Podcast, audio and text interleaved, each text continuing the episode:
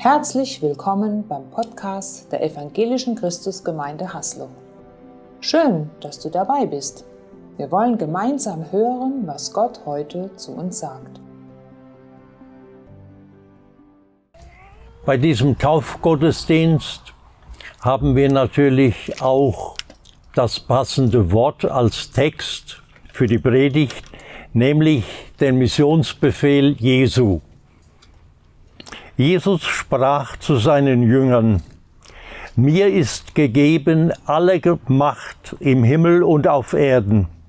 So geht nun hin und macht zu Jüngern alle Völker und tauft sie auf den Namen des Vaters und des Sohnes und des Heiligen Geistes und lehrt sie halten alles, was ich euch befohlen habe.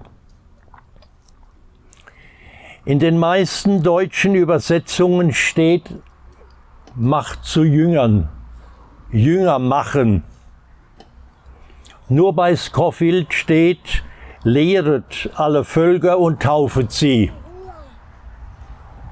In den meisten portugiesischen Übersetzungen, wo wir 50 Jahre gearbeitet haben in Brasilien, da steht auch Fasei discipulus, macht Jünger.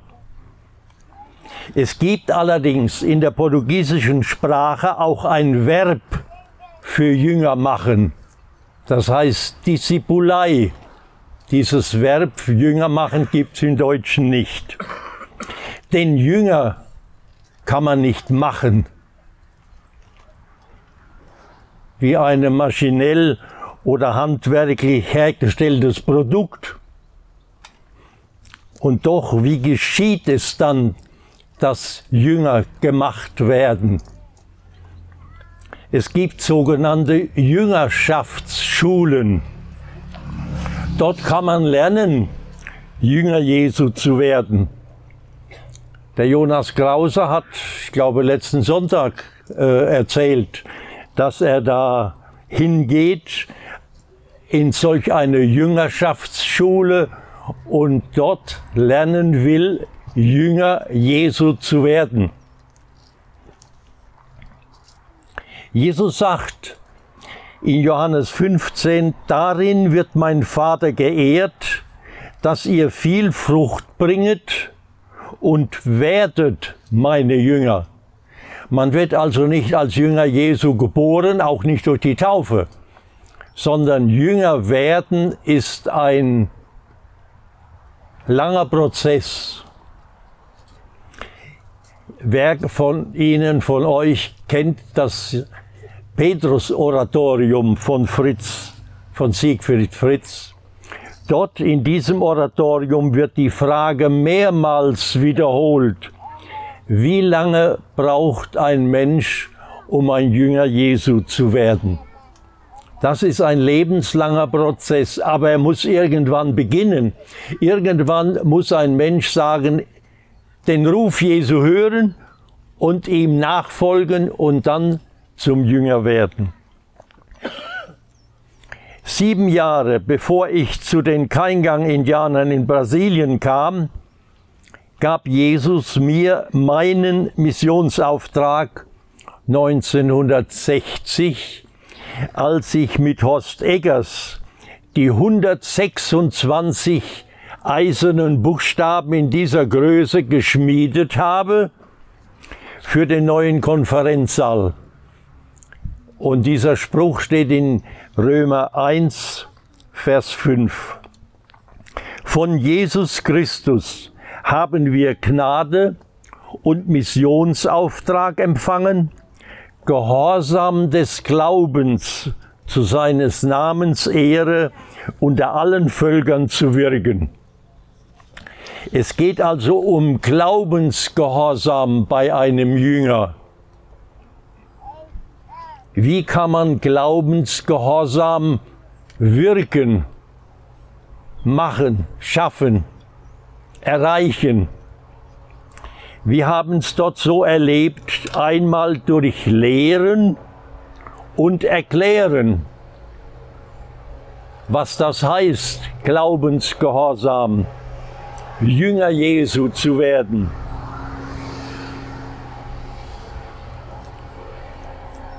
Und dieses Lehren und Erklären war dort bei den Indianern erst möglich, als wir ihre Sprache gelernt haben.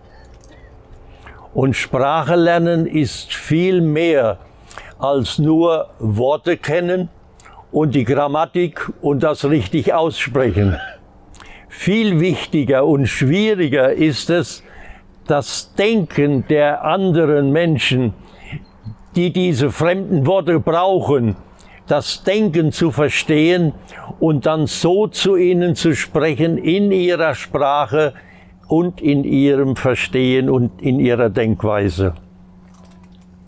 Wichtig ist auch das Vorleben, dass man nicht nur redet und erklärt, sondern dass man das auch vorlebt. Und die Indianer fragen nicht viel, sie beobachten. Man muss also aufpassen, nicht nur was man sagt, sondern auch, ob man das auch lebt. Und das Dritte, was sehr wichtig ist beim Lehren und Erklären, ist das Ermutigen und Anspornen. Mut machen und das möchte ich heute auch. Ich möchte euch Mut machen und sie anspornen, Jünger zu werden, mehr Jünger zu werden, treuer Jünger zu werden. Nicht nur an die Täuflinge, sondern ich lade alle ein, zuzuhören, zu lernen und eine gute Entscheidung zu treffen. Ermutigen und anspornen, anspornen geschieht durch Predigt und durch persönliche Gespräche. Zum Fallen, denn Fallen ist menschlich. Stolpern und hinfallen und nicht nur auf dem Gelände, sondern im Leben an irgendeiner Schwierigkeit stolpern und fallen und im Glauben schwach werden, das ist menschlich. Aber liegen bleiben, nicht aufstehen wollen, das ist teuflisch. Und im Gegensatz dazu aufstehen, neu anfangen, das ist göttlich, geistlich. Das entspricht dem neuen Menschen, dem Jünger Jesu. Im Keingang Neuen Testament, ich habe vorhin erzählt von der deutschen Übersetzung und von brasilianischen, in der Keingang-Übersetzung steht der Missionsbefehl Hanka Muyeng, Povokara Kairanje, Akte Itkingeye, Akte Itkingekanam Tinka Akupebni. Das ist ähnlich wie das Deutsche Darum macht euch auf den Weg, lehrt alle Völker, damit sie in mich hineingehen. Und wenn sie in mich hineingegangen sind, sich bekehrt haben, entschieden haben, mir nachzufolgen, dann tauft sie auch. Und das wollen wir heute tun. Menschen, die sich entschieden haben, schon vor einiger Zeit, vor einigen Jahren, aber die sich entschieden haben, ich möchte meinen Schritt als Jünger Jesu zu leben, möchte ich öffentlich bekennen vor der Gemeinde. Und darum werden sie heute getauft. Jesus gab aber zwar den Auftrag, geht hin und taufet sie, aber er hat nicht genaue Anweisungen gegeben, wie die Taufe durchgeführt werden soll, wann, in welchem Alter oder wo in der Kirche oder im fließenden Wasser, im Fluss, im Bach, im Schwimmbecken, im Badesee oder auf dem Teich hier auf dem Sandbuckel. Und darum streiten sich leider viele Kirchen über das Wie. Und die Hauptsache, was die Taufe bedeutet, die wird oft klein gedruckt. Im Neuen Testament haben wir viele Aussagen über die Bedeutung der Taufe. Das ist wichtiger und darüber wollen wir heute reden. Wenn der Apostel Paulus in Epheser 4 schreibt, von ein Leib, ein Geist, ein Herr, ein Glaube, eine Taufe, ein Gott und Vater, dann meint er damit nicht eine Form, wie die Taufe durchgeführt wird, sondern er spricht von einem Auftraggeber, in dessen Namen wir taufen. Und das ist das Wichtige. Und darum taufen wir im Namen des dreieinigen Gottes. Manche stellen sich die Frage, ob diese oder jene Taufe gültig ist. Und da ist meine Antwort, ob eine Taufe gültig ist oder nicht, entscheidet allein der lebendige Gott selbst. Denn er schaut ins Herz und weiß um die Motivation. Und das ist wichtiger als die Form, wie sie durchgeführt wird.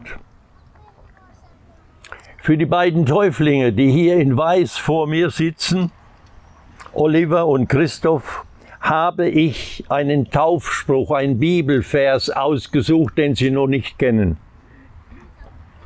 Während Diana, wo sitzt sie? Diana hat sich da hinten bei ihren Eltern in Sicherheit gebracht. Sie hat sich ihren Taufspruch selbst ausgesucht und ein wunderbares Bibelwort gefunden. Das werde ich nachher noch auslegen. Diese drei Taufsprüche möchte ich jetzt nicht nur für die drei Täuflinge, sondern für alle, die hier zuhören oder später nachhören, möchte ich die einladen zuzuhören, was der Apostel Paulus besonders im Römerbrief in Kapitel 6 zur Symbolik und zur Bedeutung der Taufe schreibt. Und ich lese nun diese Verse. Paulus schreibt an die Römer, wisst ihr nicht, dass wir alle, die wir in Christus Jesus hineingetauft sind, in seinen Tod getauft sind? Das in Jesus hineingetauft werden wird durch das Untertauchen im Wasser symbolisiert und bedeutet sterben, den Tod mit Jesus erleiden. Wer sich also taufen lässt, begibt sich freiwillig in den Tod mit Jesus. Dennoch ist die Taufe auch heute, obwohl es ums Sterben geht,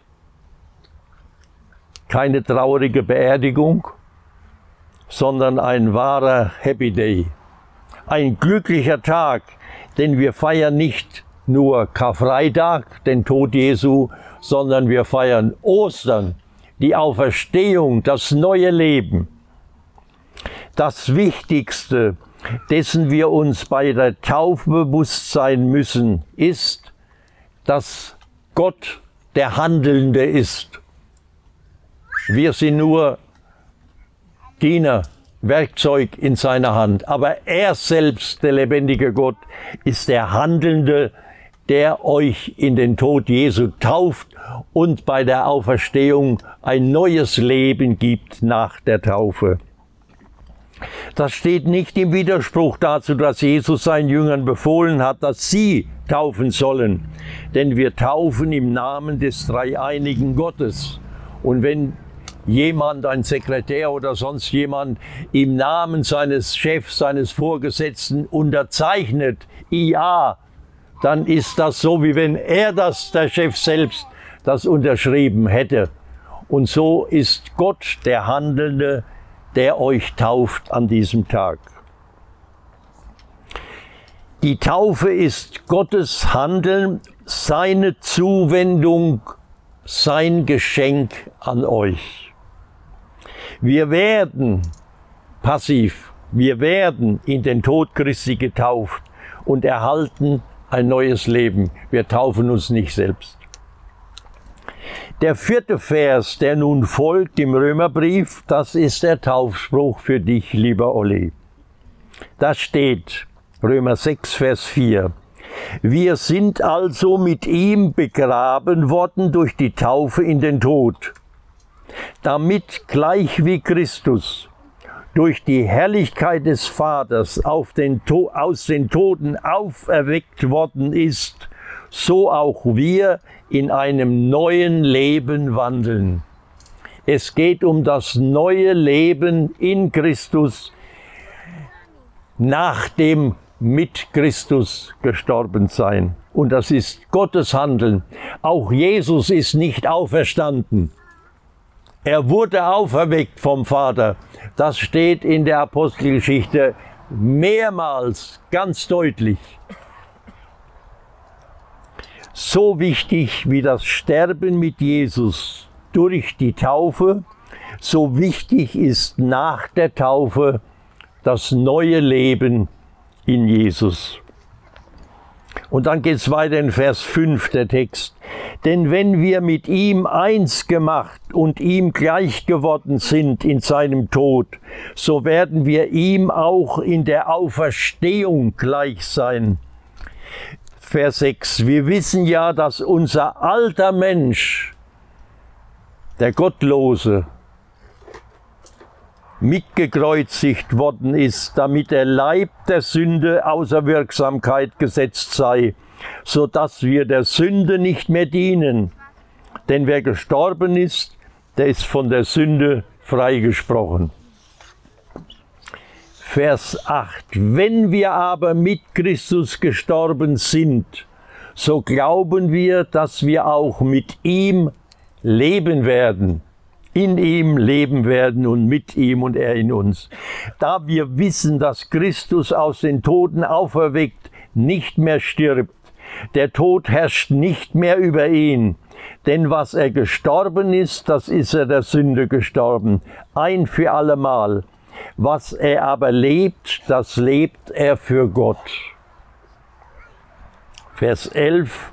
Also auch ihr, du lieber Oliver, und du, lieber Christoph, und du, liebe Jana, und wir alle, die wir getauft sind, haltet euch selbst dafür, dass ihr für die Sünde tot seid, aber für Gott lebt in Christus Jesus, unserem Herrn. Vers 12, so soll nun die Sünde nicht herrschen in eurem sterblichen Leben, Leib, damit ihr der Sünde nicht durch die Begierden des Leibes gehorcht. Gebt euch auch, gebt auch nicht eure Glieder der Sünde hin als Werkzeug der Ungerechtigkeit, sondern gebt euch selbst Gott hin als solche, die lebendig geworden sind aus den Toten und eure Glieder Gott als Werkzeuge der Gerechtigkeit. Wenn Paulus hier von der Sünde spricht, meint er nicht nur die einzelnen Sünden, sondern er meint die Sünde, das Getrenntsein von Gott, ohne Gott leben, ihn einen guten Mann sein lassen, aber auch nur das, im wahrsten Sinne des Wortes, gottlos leben. Man kann an Gott glauben und trotzdem gottlos leben.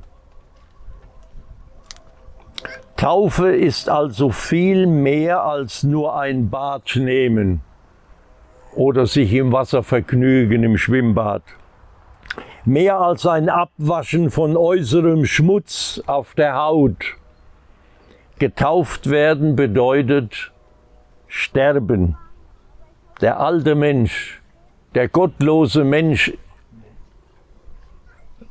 der in uns und mit dem wir geboren sind, der ist gestorben. Es geht bei der Taufe um zweierlei. Einmal um das Handeln Gottes in der Taufe, im Wasser, während der Handlung und zweitens die Ermutigung zu einem neuen Leben aus der Taufe, wenn der Täufling aus dem Wasser herauskommt, symbolisiert das die Auferstehung Jesu, ein neues Leben. In der dritten Strophe des Liedes, das wir gesungen haben, Unser Vater in dem Himmel, haben wir gesungen, Gottes Geist, du wohnst in uns. Komm, gestalte unser Leben als Werkzeug deiner Kraft. Das soll euer Gebet sein. An die Galater schreibt Paulus, denn ihr alle, die ihr in Christus hineingetauft seid, ihr habt Christus angezogen. Die Keingangsagen für Bekehrung, wie ich das schon erwähnt habe, beziehungsweise für Jünger werden, erinnert sich jemand? In Jesus hineingehen. In Jesus hineingehen. Sie freuen sich unbändig gerettet zu sein vor dem ewigen Gericht Gottes. Sie freuen sich und denken an Noah, der durch die Arche vom Tod gerettet wurde. Obwohl im Neuen Testament der Begriff in Jesus oft steht und wir es lesen können, musste ich dann bei den Keingang bald auch die andere Seite betonen, dass wir nicht nur in Jesus hineingehen und gerettet sind, sondern dass Christus in uns wohnen will und herrschen will in unserem Leben. In uns wohnen und nicht nur als Besucher. Der Vergleich von einem Haus mit mehreren Zimmern wäre für die viele Keingang unverständlich gewesen, denn ihre Wohnungen waren meist nur ein einziger Raum in der Hütte. Aber ihr dagegen versteht, wenn ich das so auslege, was es bedeutet, Jesus nicht nur in, in ihm nicht nur das Gästezimmer anzubieten und es ihm dort gemütlich und äh, angenehm zu gestalten, sondern wenn wir Jesus in uns aufnehmen, dann heißt das, dass wir ihm die Türen öffnen zum Wohnzimmer, zum Büro, zum Schlafzimmer, ja sogar zum Keller und zum Dachboden öffnen und ihn dort reinlassen und Ordnung schaffen lassen, ausräumen. Schon allein dieser, dieses Bild wäre Thema für eine ganze Predigt oder eine ganze Predigtreihe. Was es heißt, Jesus aufzunehmen, Jesus in uns. Wir in Jesus hineingehen, ist ein Schritt. Jesus in uns wohnen lassen, zehn Schritte.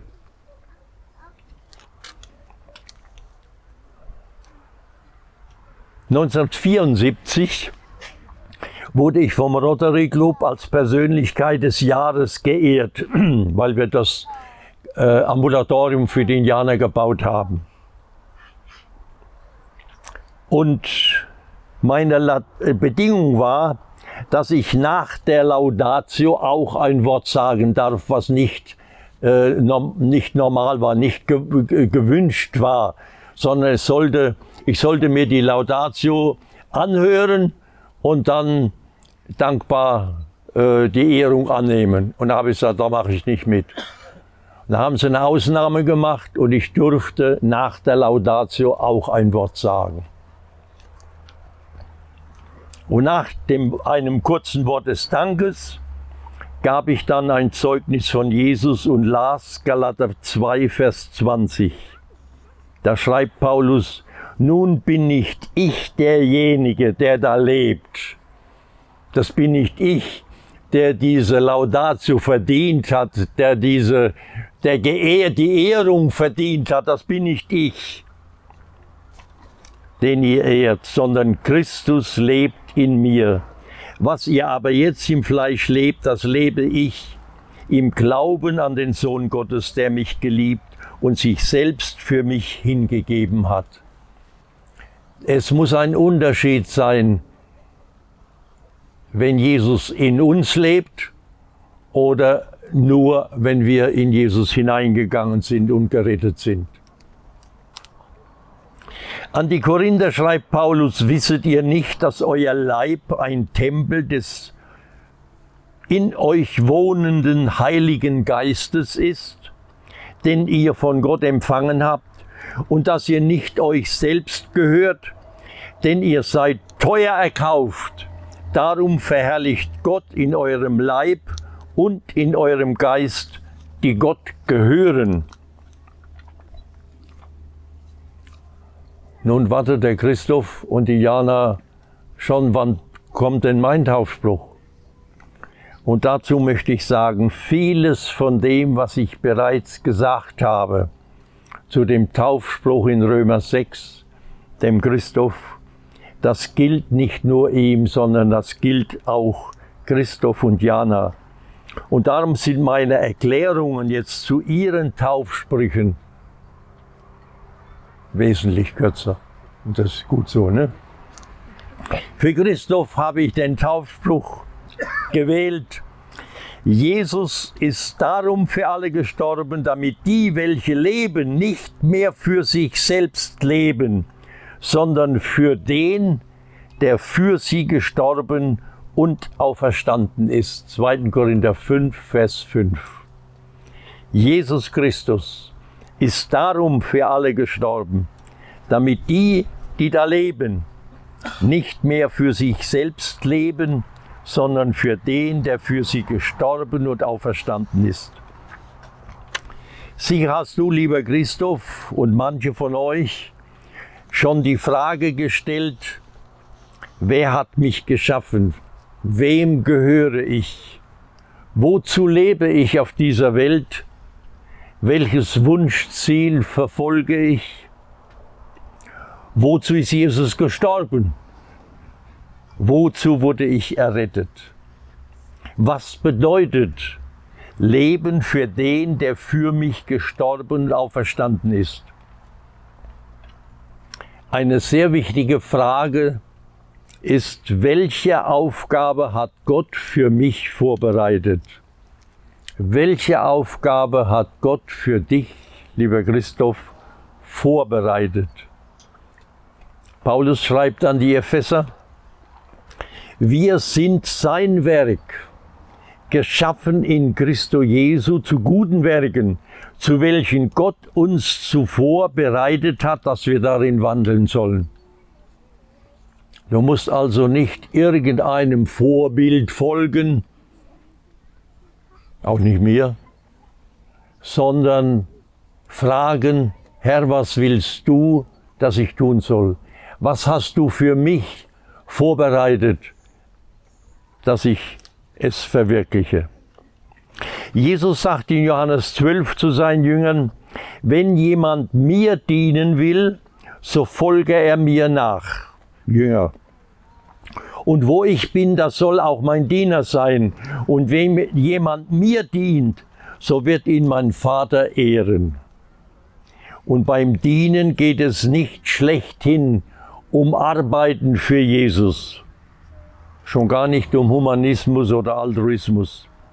Es geht auch nicht für Jesus viel zu arbeiten, wie die Keingang es betonen, wenn sie sagen, Topämereier, ich werde für Gott arbeiten und dann strengen sie sich an und dann tun sie vieles in der Gemeinde. Ob Gott all das haben will von ihnen, ist die andere Frage. Aber die stellen sich, sie wollen einfach, sie meinen, je mehr sie für Gott arbeiten, je beliebter sind sie bei ihm. Es geht beim Dienen darum, Jesus zu gehorchen. Und darum wieder das Wort Glaubensgehorsam. Nur das ist Gehorsam, was ich tue, was mir aufgetragen ist, nicht das, was ich aus eigenem Interesse für Jesus tue. Das ist kein Glaubensgehorsam.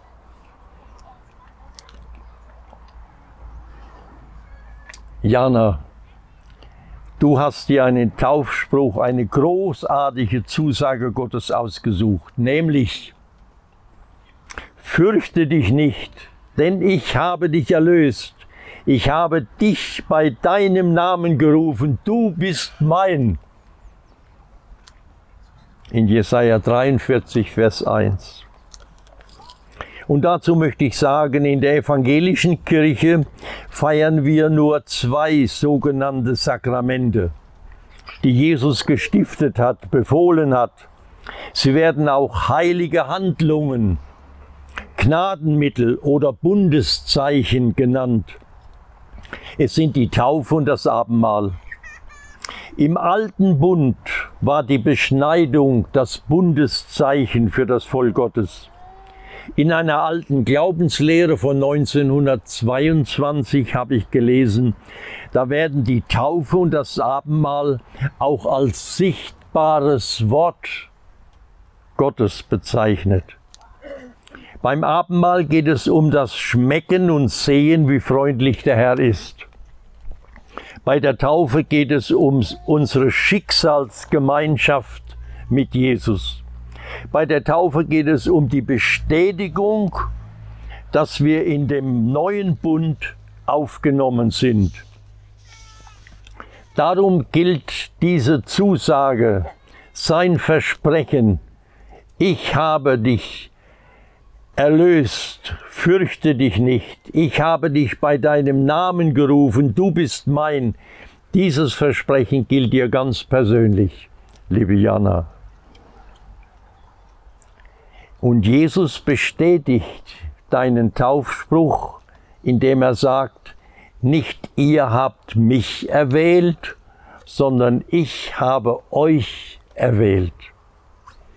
Häng dir diesen deinen Taufspruch, den du nachher bekommst, in deinem Zimmer auf und schau ihn oft an und denke daran, nicht nur wenn du in Schwierigkeiten bist, Sag oft, danke Herr Jesus, ich liebe dich. Denn das hat er dir versprochen. Du gehörst mir, du bist mein Kind. Meine Schwester, kann man auch sagen. Als Eigentum Gottes hast du Anteil an allen Rechten der Kinder Gottes. Es gibt allerdings auch Pflichten. Ich denke an das besondere Angebot Jesu, das er seinen Jüngern machte in Johannes äh, 15. Ihr seid meine Freunde, wenn ihr tut, was ich euch gebiete. Ich nenne euch nicht mehr Diener, denn einem Diener sagt der Herr nicht, was er vorhat. Ihr aber seid meine Freunde denn ich habe euch alles anvertraut, was ich vom Vater gehört habe. Trotzdem sollten wir uns immer wieder die Frage stellen, wer regiert mein Leben? Ist Jesus mein Herr, mein Chef? Bin ich sein Assistent? Oder ist es umgekehrt? Es gibt nichts Besseres allerdings, als den Chef zum Freund zu haben oder den Freund als Chef. Als Saulus auf dem Weg nach Damaskus von einem Licht geblendet auf den Boden fiel, fragte er, Herr, was, wer bist du? Und der Herr antwortete, ich bin Jesus, den du verfolgst. Und Saulus sprach mit Zittern und Schrecken, Herr, was willst du, dass ich tun soll? Und der Herr antwortete ihm, steh auf und geh in die Stadt hinein, so wird man dir sagen, was du tun sollst.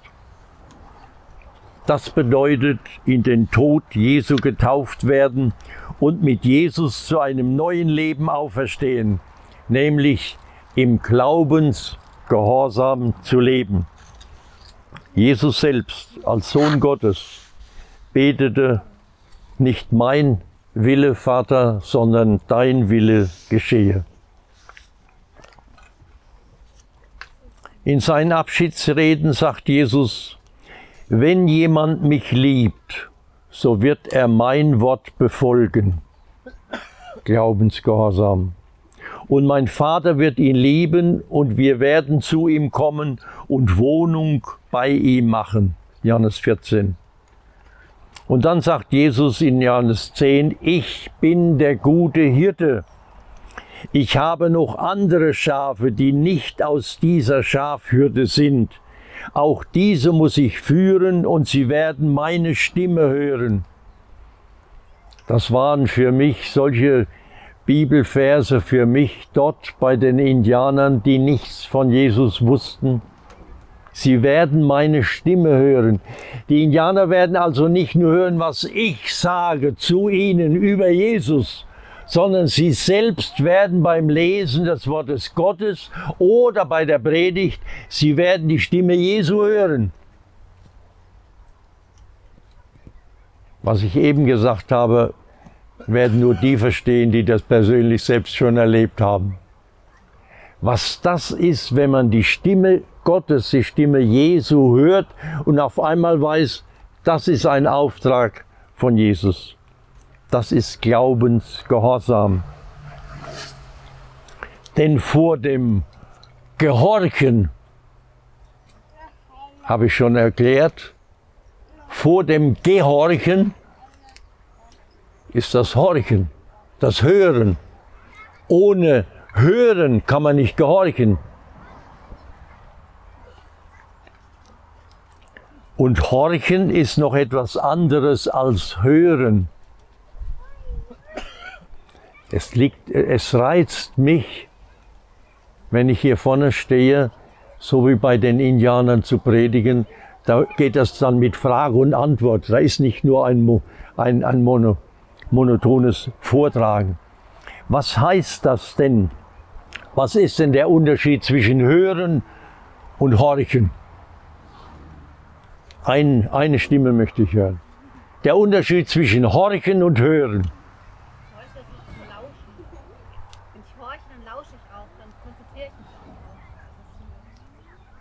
Ich habe nicht ganz verstanden, aber du hast recht. Du hast, ich meine gehört zu haben, hören. Man hört viele Stimmen. Und die gehen da rein und gehen da raus. Das ist Hören. Unsere Ohren sind dafür geschaffen, vieles aufzunehmen. Aber Horchen, horch, was kommt von draußen rein? Das ist ein gespanntes Lauschen. Das, das ist Erwartung da drin. Da möchte man etwas hören, hinhören, lauschen. Der junge Samuel, der bei dem Eli da gedient hat, bei dem Propheten als, als Junge, der kannte die Stimme Gottes noch nicht. Und als er seinen Namen hörte nachts, ist er aufgestanden und ist zu seinem Chef, zu dem Propheten Eli und hat gesagt, hier bin ich. Und der Eli sagt, ich habe dich gar nicht gerufen, geh wieder schlafen.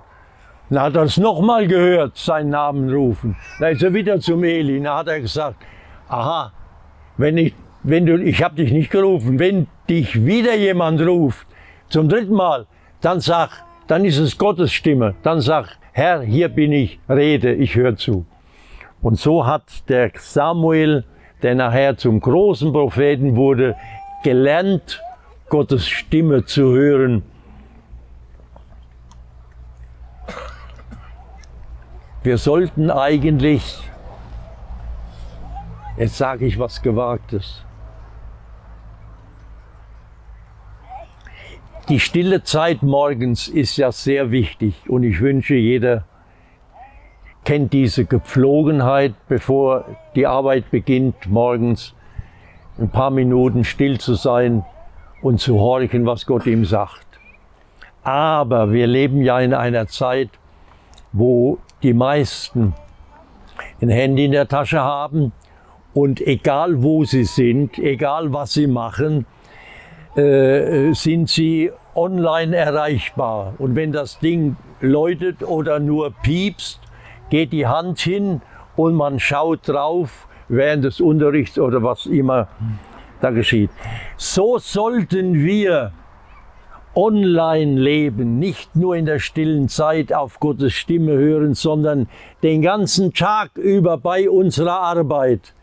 Online sein, hören, bereit sein und nicht den AB einschalten. Dann, äh, wenn Jesus uns anspricht, dann erscheint, ich bin zurzeit beschäftigt, ich kann nicht hören. In unseren beiden Büchern, die Owald-Familie und in der demnächst erscheinenden weiteren Ausgabe, berichten wir von mehreren Indigenen Ich bin gleich fertig. Von mehreren Indigenen, weil uns das so, so betroffen hat, dass Indianer die Stimme Jesu hören und ihm gehorchen. Und ich will nur kurz ein Beispiel nennen. 2005. Wir waren in Kemadas im Urwald, da wo der Kaicho wohnt, bei einem Indianerdorf. Und da war Telefon. Und meine Frau bekommt einen Anruf von unserer Tochter. Warst du das, Lydia? Ich glaube ja. Die angerufen hat, ihre Großmutter ist gestorben, die Mutter meiner Frau ist heimgegangen. Ilse Doro war alleine im Haus, als sie diese Nachricht bekam. Und die Traurigkeit überkam sie, dass ihre Mutter in Deutschland weit weg nun verstorben ist und sie nicht dabei sein konnte. Und da klopft es an die Tür. Es hat geregnet. Es war Nacht. Und da klopft es an die Tür und da kommt eine Indianerin rein. Unwahrscheinlich, dass Indianer nachts und dann noch bei Regen außer Haus gehen. Und da kommt die Marika rein und sagt, Jesus hat mir gesagt, ich soll dich besuchen. Wusste nicht warum. Und dann erzählt Ilse Dore, dass sie gerade die Nachricht bekommen hat, dass ihre Mutter gestorben ist. Eigentlich könnt ihr nachlesen in dem Buch. Sie haben zusammen gebetet und Ilse Dore war berührt, wie sie getröstet wurde durch eine Indianerin, die Gottes Stimme gehört hat, sie soll bei Regen und Nacht den Besuch machen.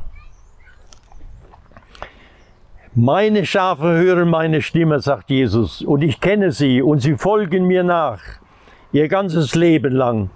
Und wenn ich sie aus dieser Welt abrufe, gebe ich ihnen das ewige Leben und sie werden in Ewigkeit nicht verloren gehen und niemand wird sie aus meiner Hand reißen.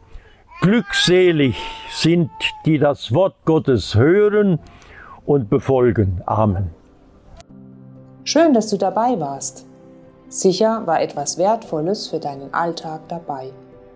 Wir wünschen dir eine gesegnete Zeit.